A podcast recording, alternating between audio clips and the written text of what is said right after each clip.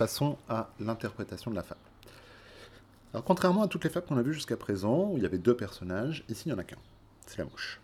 Il y a des personnages secondaires, hein. il y a les chevaux, il y a le cocher, euh, il y a la femme qui chante, euh, il y a le moine, mais ils sont pas vraiment d'importance.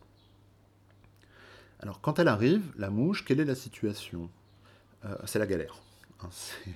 L'attelage essaye d'arriver en haut d'un chemin difficile, avec une pente raide, le, soleil qui cogne, dont on ne peut pas se protéger.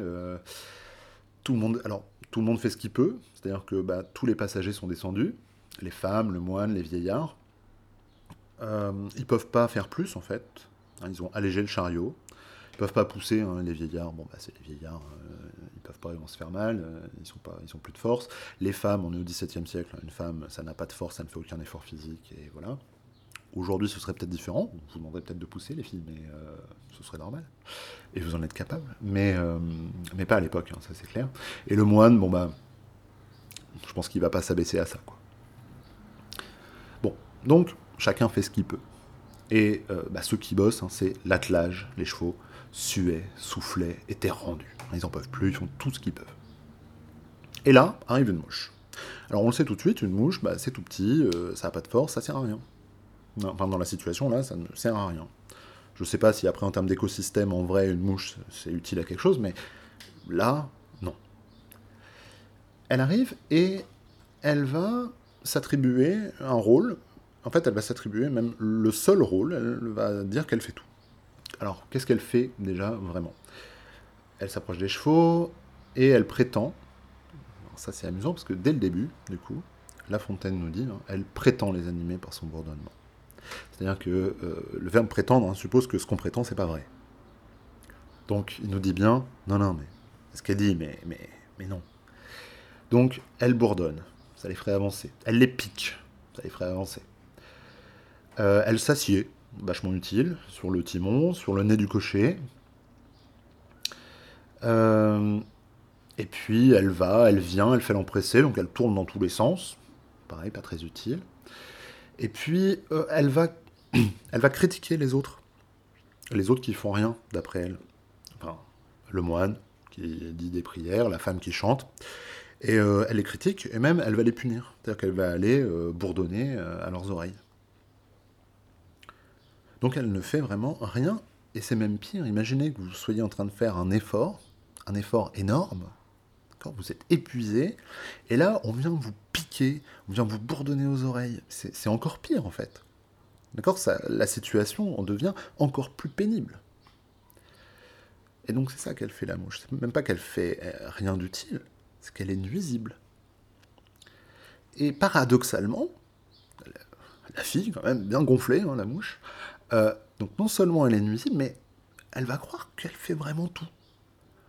C'est-à-dire qu'elle pense à tout moment qu'elle fait aller la machine, que c'est elle qui l'a fait avancer.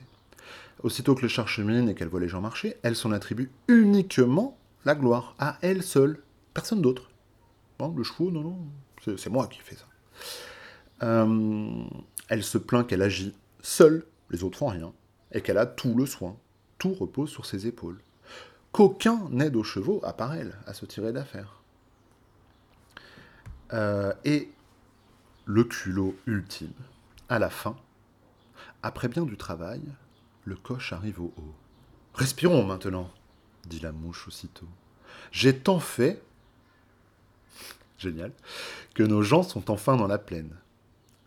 Et là, c'est la merveille. Ça, messieurs les chevaux, payez-moi de ma peine. C'est-à-dire qu'elle demande aux chevaux, qui ont, concrètement, ils ont tout fait. Hein. C'est, sans eux, rien n'aurait, ne serait arrivé. Messieurs les chevaux, payez-moi de ma peine, payez-moi pour mon travail. Elle demande aux travailleurs de la payer, elle, alors qu'elle les a dérangés tout du long. Donc, la morale. Hein. Ainsi, certaines gens, faisant les empressés, s'introduisent dans les affaires et font partout les nécessaires, et, partout importun, devraient être chassés.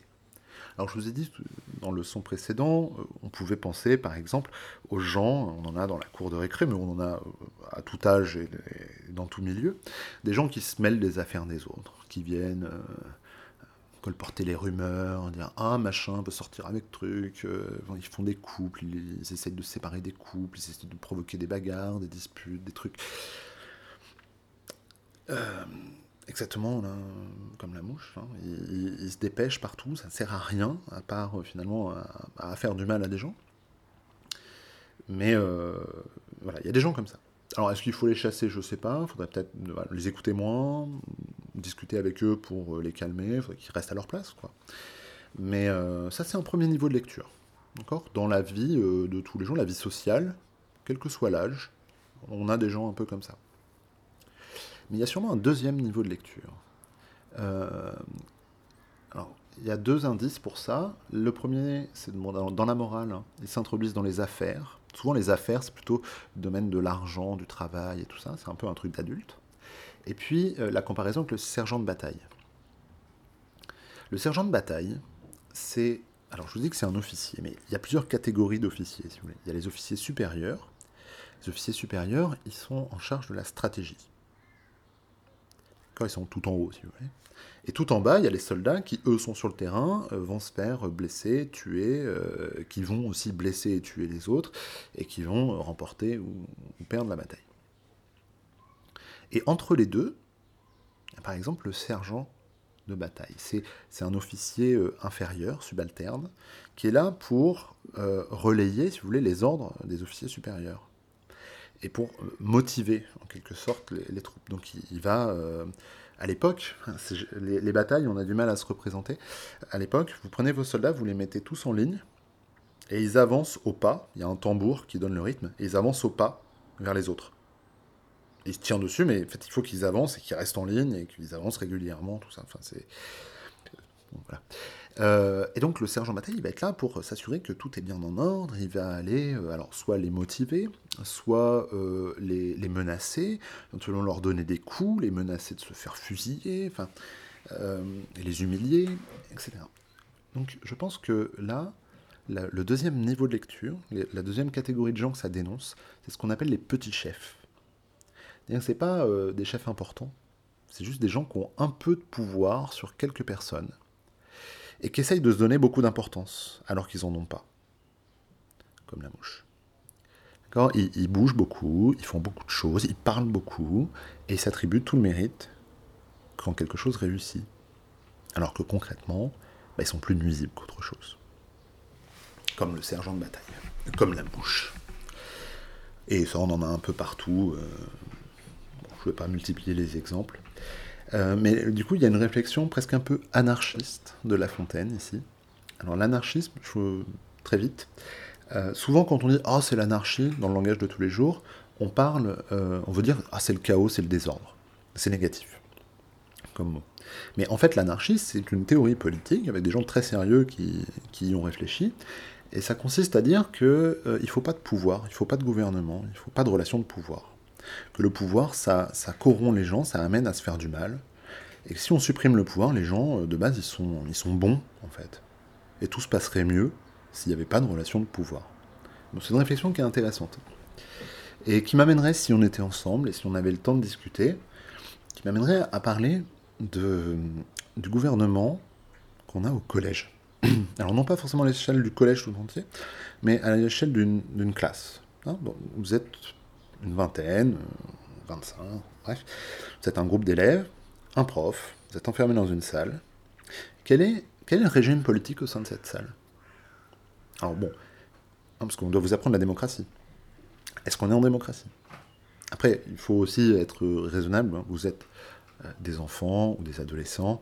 Euh, vous n'êtes pas encore forcément assez mûrs pour avoir un, comment dire un mode de gouvernement exactement comme les adultes. Mais n'empêche, ce serait intéressant de savoir comment on pourrait qualifier euh, le, mode de, gouvernement d'une classe.